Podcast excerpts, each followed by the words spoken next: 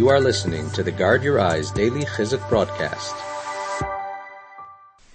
I can't tell you how many times I've had this conversation with people. I'm not getting married. I can't get married. This is not going to work. I'm addicted. I can't get out of this.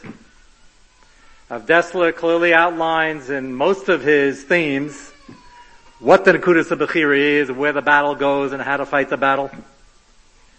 And the Chatzkel was fond of saying, in a very stark way in Ishmuzim, that what a from person, a from basically well-adjusted person, you'll say it's an oxymoron, well-adjusted with discussing with addictions. The answer is yeah. That's, for most people, they have what they're calling averus and shanaba hutraloy, an addiction. It is an addiction.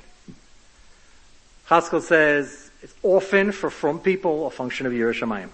If you know you have a chayv kaddish to do something, you're going to be pushed to get it done.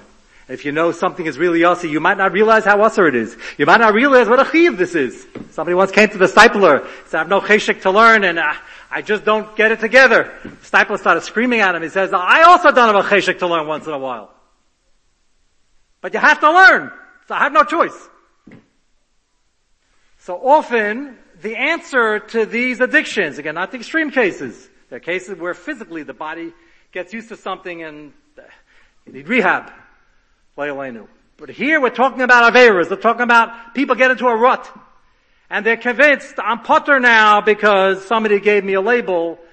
And instead of learning more Musar and learning what a Chayv Kaddish these things are, and what an Isser these things are, it's easier to pat yourself that I'm addicted, it's not my fault.